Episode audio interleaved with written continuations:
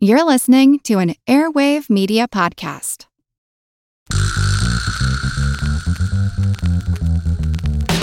Her Money is brought to you by Fidelity Investments. We're committed to sparking important conversations about money and inspiring you to always be in the financial front seat. Learn more at fidelity.com slash front seat. Her Money comes to you through PRX.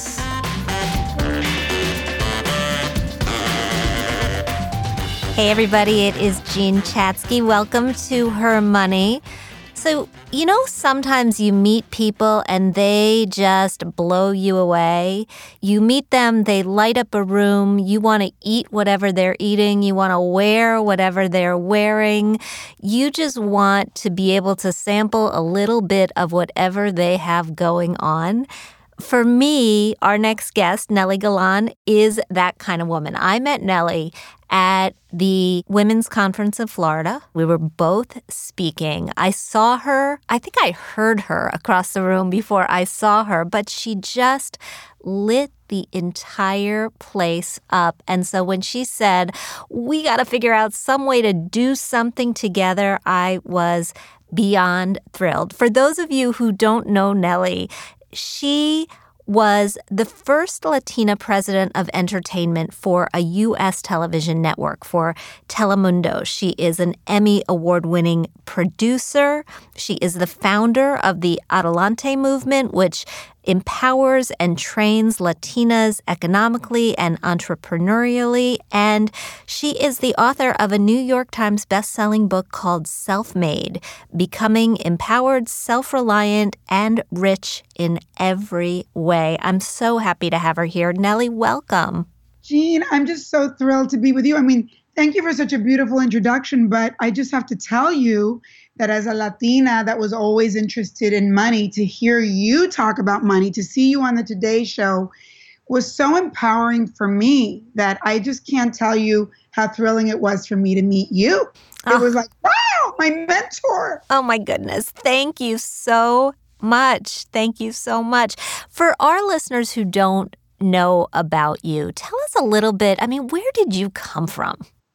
Well, you know, I'm an immigrant. Um, I was born in Cuba, and it's it's good for people to hear because when I see what we're seeing right now on the border, and with all those families coming over, you know, I was a refugee. I was someone who, you know, my parents were in communist Cuba. They had to leave in the middle of a communist revolution. We came to the United States in 1968 in the midst of a horrible situation where my parents lost everything. And I came into this country at very different times where we were brought here with open arms. And we came to live with an American family in southern New Jersey. And we lived with them for a year and they took us in. And we fell in love with them and they fell in love with us. They adopted us. And very horrible, difficult times that were made easier by the love of this family, the Krebs family. Um, my parents went, who were well off in Cuba, had to go back to school. My father had to go work in the Ford Motor Company. My mother had to go become a factory worker and then a seamstress. And my parents taught me to be grateful for this country, to be patriotic, and to work really hard. And I think those are the values that allowed me to become self made over time, to work really hard and to think uh, like like an entrepreneur in all my jobs, even if when I worked for other people, always thinking, how do I take baby steps and slowly become self made? It's so interesting listening to you tell your story because I, I was born in this country. My parents were born in this country, but my grandparents were not born in this country. They came from Eastern Europe, from Russia in the most part, from Romania. My grandfather was a, a, pants cutter. He not even a tailor. He was the one who cut the pants out. And I learned from him, by the way, that even if you want to buy a size four, you should try on different size fours because the ones on the bottom of the pile, when they're mm-hmm. cut, are different than the ones on the top of the pile when they're cut. just just a little trivia there. But I think it's so a story so many people can relate to and it does spur that sort of drive to do better, to be ambitious. I mean, you've written that becoming self made is almost like a diet in that it takes determination and discipline and willpower. And these forces all are sometimes difficult to summon. So if you don't come by it naturally, if you're not born into it as you were, how do you summon them? Well, I think I, I think people in this country tend to think we you know, since we watch television and movies, we think somehow people, it's like a get rich quick thing, or everything seems grandiose, or everything, oh, I just founded a company and I'm a billionaire. In fact, um, you know, I always say I'm a turtle. I think that I am really slow. Nothing comes to me quickly, easily. I think life is more about every day taking a step. You know, I always say that I start every year, January 1st. I say, what are the three things I'm going to accomplish this year? And sometimes it's laser hair removal, which takes a whole year. sometimes it's I'm going to lose weight this year. Well, if that's one of the things on my list, it takes the whole year to do, you know, to lose a few pounds. It's three things, not a million things. And those three things, you have to break it down to three things a month, three things a week, three things a day, not a million things. And when you do three things a day, three things a week, three things a month, you really accomplish a lot. And so to me, it isn't about grandiosity. Self made, you know, I tell women whether you sell on eBay or Amazon one hour a week as a side hustle while you work for somebody else. And while you're working for somebody else, you're analyzing what do I like about this job? What do I not like about this job? What could I do better? What should I be doing in the future while I'm selling on eBay or Amazon one hour a week? That person that does that is equally as becoming self made as Sara Blakely, who created Spanx. I think you have to see yourself on the journey of self made when you're doing it one hour or one minute a week or when you're fully doing it full time. It is a mindset.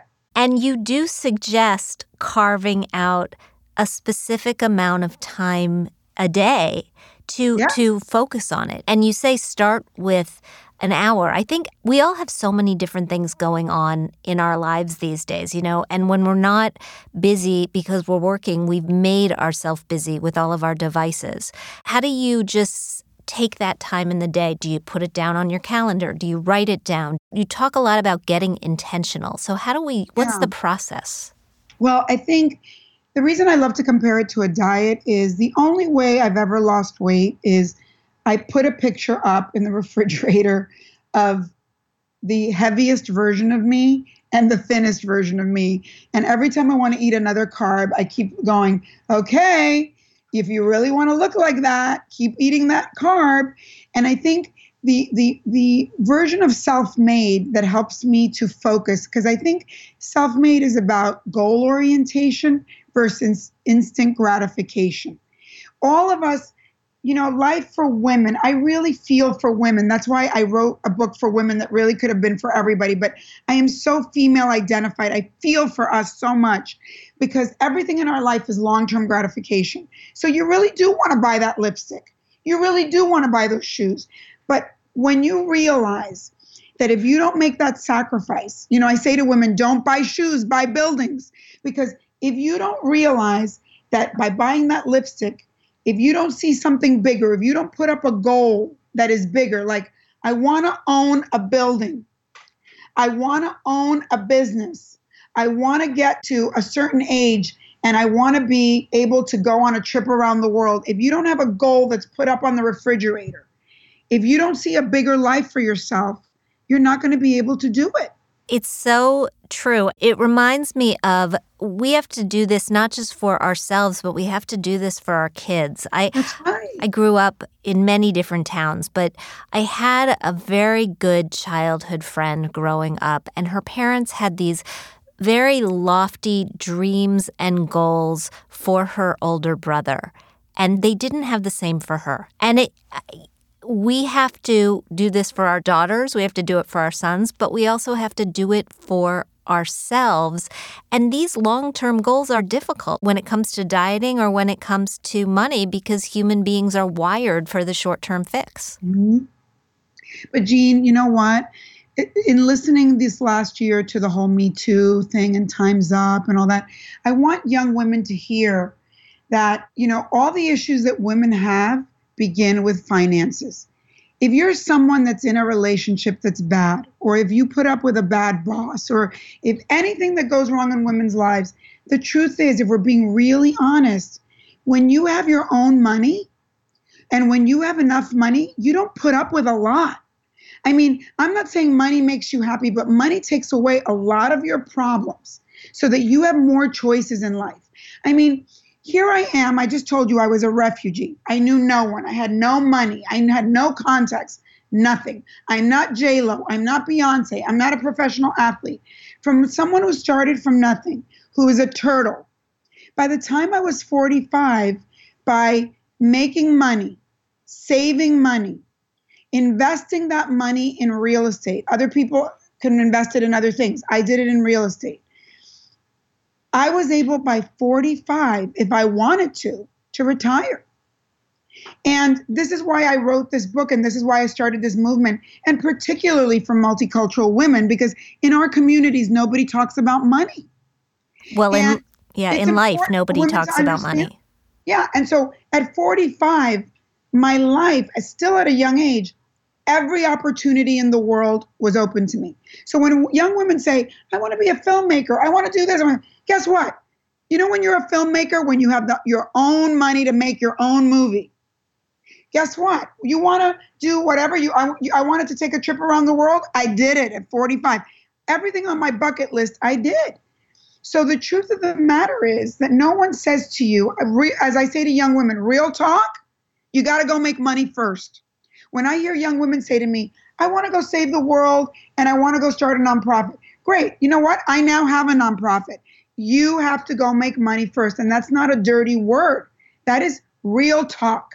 Right? Yeah, no, that's absolutely real talk. And I want to get granular about making that money in just a second. But let me remind everybody that her money and conversations like these are sponsored by Fidelity Investments. We are working together to encourage women to be in the front seat when it comes to our finances, which, by the way, is exactly what Nely is talking about. And that's because women are in the driver's seat in so many aspects of our lives, managing our families, our careers. And yet, when it comes to making decisions about money, too many women delegate to someone else.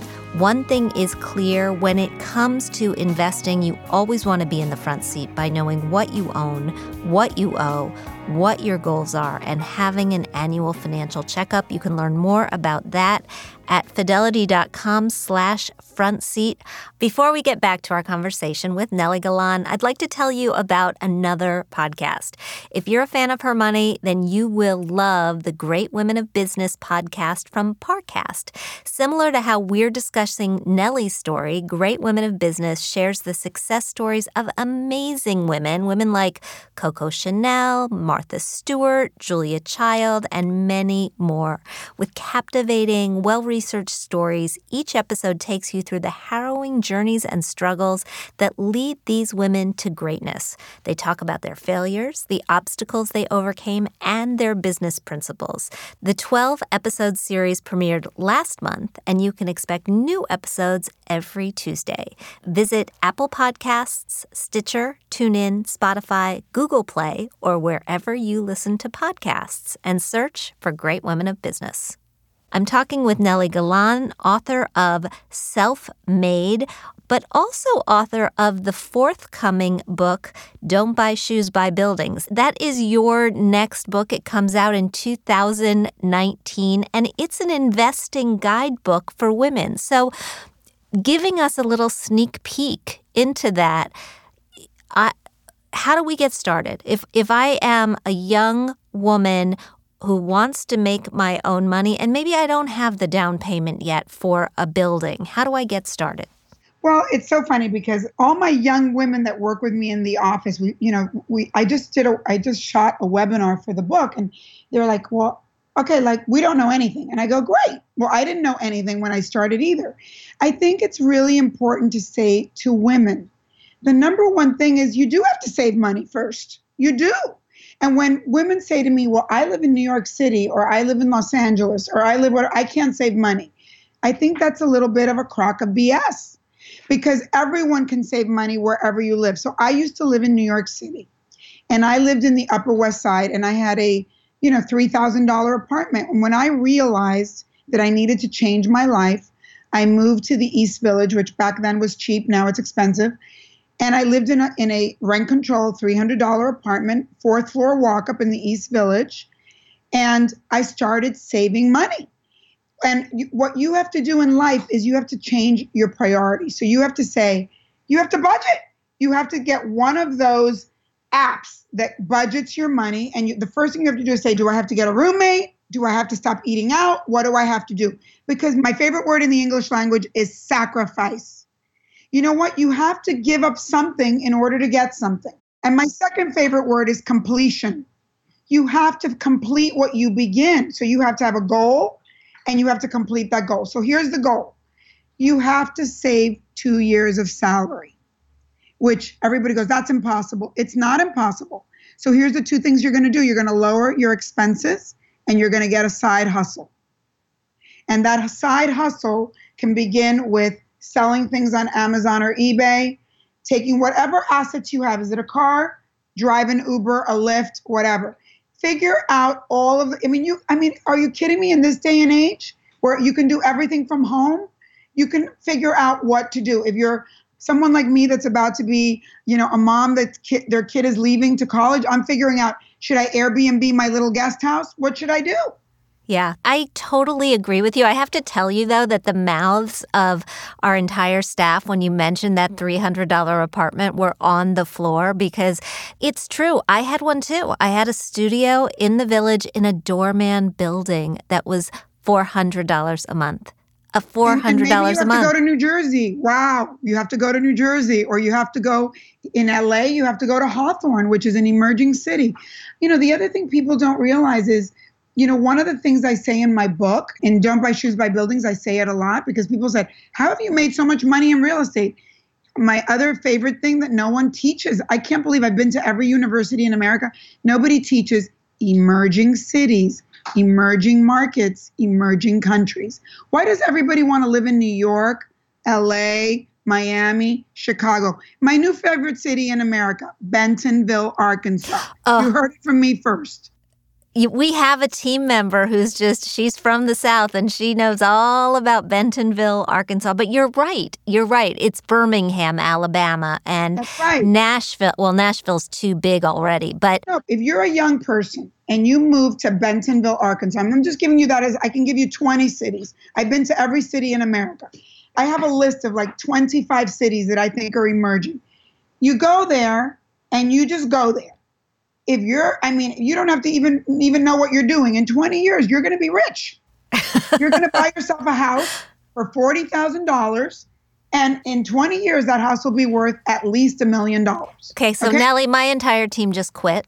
And um and they're they're saying sayonara we will we will see but i totally i get the point. I think sometimes we get so stuck on being where we are and where the action is that we're we're not focused on moving where it's going to be. And that takes that takes pioneering. Some, pioneering. Some, exactly, exactly. I want to talk about Latinas in in yes. particular for a second. When we look at the wage gap, we know the wage gap is substantially larger for Black and Hispanic women than it is for white women. It's projected to take much longer to close. I know this is a point of passion for you and the Adelante movement that you've started. What's your advice to Latinas, to women of color in particular?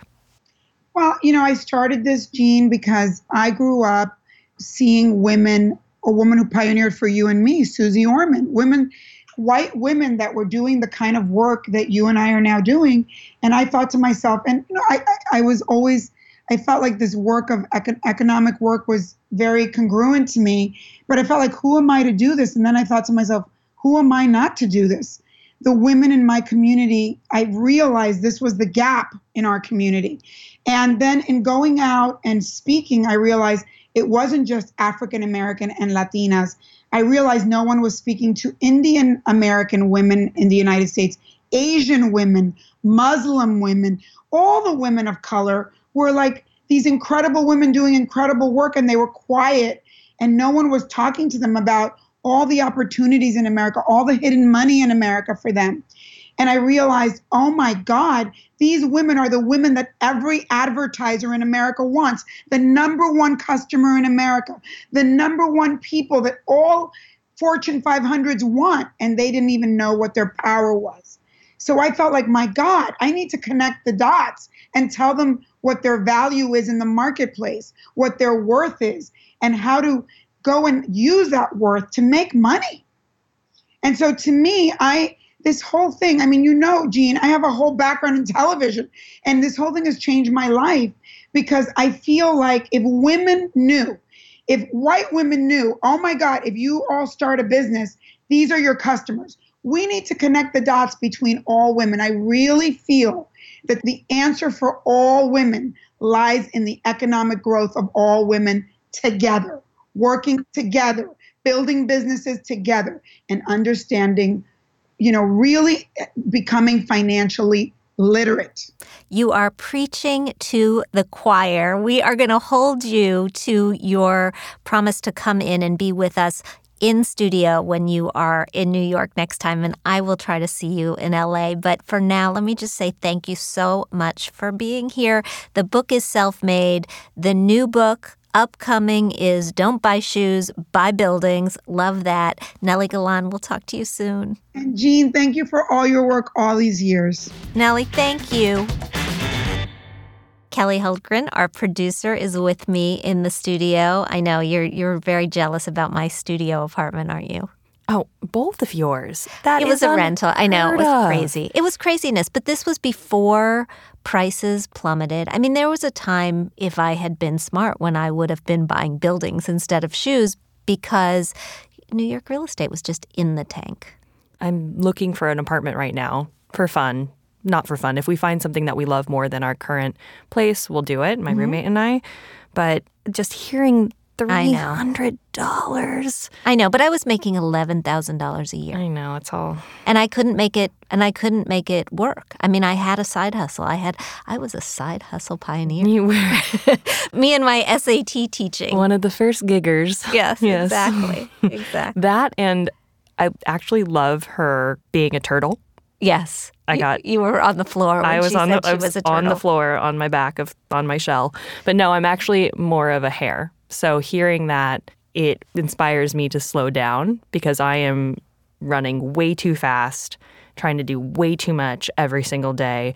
And I am doing exactly the opposite of what she's telling us to do. And I need to do, I need to take it more like a turtle. Elliot's mother, my husband Elliot's mother, Marcia, mm-hmm. who people who grew up in Harrisburg, Pennsylvania will know as Miss Marcia because she was the romper room lady, um, used to say, the busier I am, the slower I go. And she did it on purpose, that she forced herself to slow down when she had more on her plate. And I never got to meet her. She died before I met my husband, but I really try hard to keep that in mind. And it's difficult. It's not easy. No. Not easy. But no, she was incredibly inspirational, so fun, and I really hope we can have her on multiple times. Yeah, we're gonna have her back. She's gonna be she's gonna be a frequent guest. Amazing. All right, we'll do some questions. Our first question is from Rachel. I am a 25 year old professional and currently renting an apartment. The leasing office has been advertising a third party service that reports rent payments to the major credit bureaus and monitors your credit for fraud. It is a fee of $4.95 a month. I have a good, not great credit score. Is this service worth it long term? So, one of the things that improves your credit score is having a mix of types of credit on your um, on your report, essentially. So if you can show that you're paying a car loan in addition to a student loan, in addition to a credit card bill, in addition to a mortgage, that rounded out profile is helpful. This sounds expensive to me for what it is. You can do the fraud monitoring for free with a service like Credit Karma, which will give you credit monitoring for free. You can freeze your credit, which is the best fraud preventer. And you can do that for free as well. At least you'll be able to do it for free very shortly. I would look deeper into why your credit score is only fair, not great. If you missed a couple of payments, I would just focus on the basics, which is pay your bills on time every time.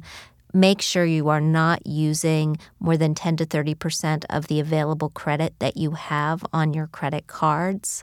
Don't shop for credit you don't need. Don't close cards you're not using. That, in and of itself, should do it. I wouldn't buy this service. This is the first time I'm hearing of a third party. I thought that you know, it was kind of luck of the draw if you were if you were renting at a building that does report because I know not all buildings report rent payments. So I'm wondering if this is a newer service or if this is a trend we should expect because of the fact that we are having so many millennials with thin files. I think it's something that we should look into and yeah. we can make her that promise. So mm-hmm. this is the first time that I've heard of this service as well. And because we'll, that would be great. I would have appreciated that a long time ago. Everywhere I've lived has not reported to the credit bureaus. So it's a two step process. It's a two step problem, rather. It's the reporting of the rent payments, but then it's whether the rent payments are counted in the formula. Oh, um, and so you've got to, we've got to figure out whether it's beneficial in both ways. Mm-hmm. And we will do some reporting into that, and we will get back to you in a future Thrive. Thank, How's that? Thank you, Rachel, Thanks, for the Rachel. new story. And we'll do one more from LaDonna. My son, 40, moved his wife and three young children to Portland, Oregon. He still owns his home in Fairfield, Iowa. I'm saying these because we just learned from Nely about emerging places, and yes. I'm wondering if these are them. It has been on the market for three years, but no offers. He continues to pay on the mortgage, taxes, repairs, recently a new roof, mowing, snow removal, and anything else that is needed. What should he do? They rent a home in Portland, but would like to purchase a home. I have suggested letting the home go back to the bank or even bankruptcy, but he refuses to do either. Do you have any suggestions that would help him? I assume he's lowered the price as much as he can.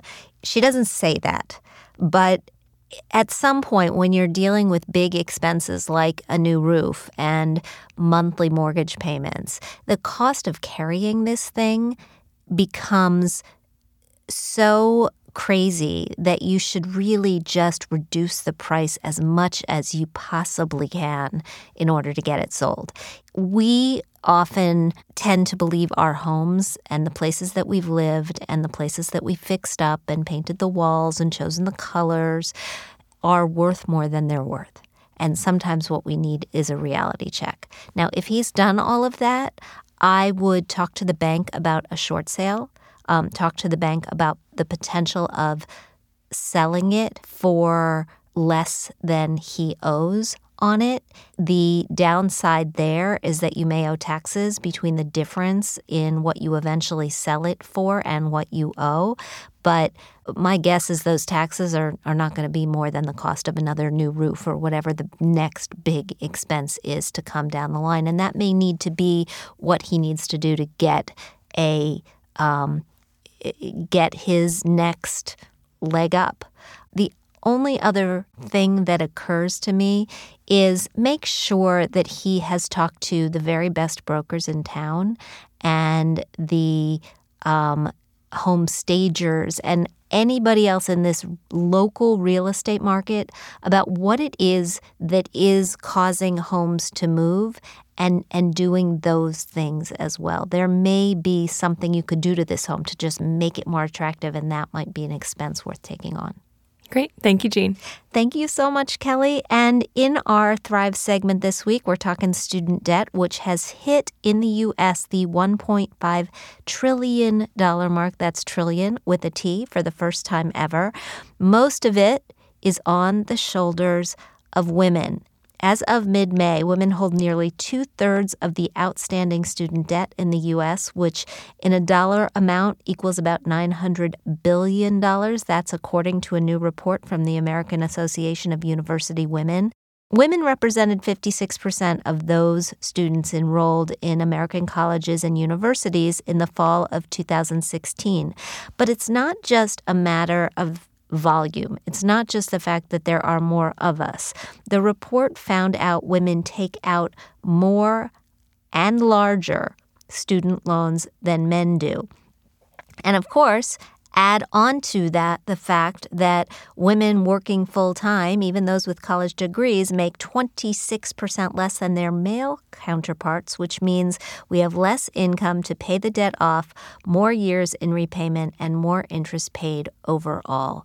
Just a reminder as we head into next year's student loan season to fill out the FAFSA and to borrow really, really carefully. Now more than ever, we need to think about the value that we're getting from our college educations as much as we do the name on the sweatshirt or the pennant that we stick on our walls. I want to say a big thank you to all of you today for joining me on Her Money. Thank you to the wonderful Nely Galán for the fantastic conversation.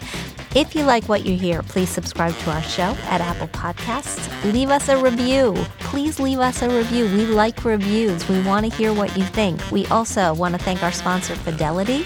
We record this podcast out of the lovely CDM Sound Studios. Our music is provided by Track Tribe, and our show comes to you through PRX. Join us next week when we'll be back with another great guest. We'll talk soon.